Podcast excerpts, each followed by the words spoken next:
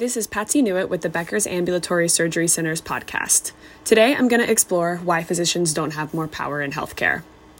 Physicians are essential to the healthcare system. They treat patients, perform surgery, write prescriptions, and conduct research. But their opinions carry less weight on Capitol Hill than in the operating room. Health policy is shaped by legislators and influenced by lobbyists who represent drug companies, medtech, insurers, hospitals, and more. In the first half of 2021, healthcare organizations spent $331 million on lobbying. The American Medical Association promotes the art and science of medicine to advocate on behalf of medical societies and all physicians, but their spending is overshadowed by the numerous other non provider industry interests. This is why physicians have their Medicare pay on the chopping block during every budget negotiation.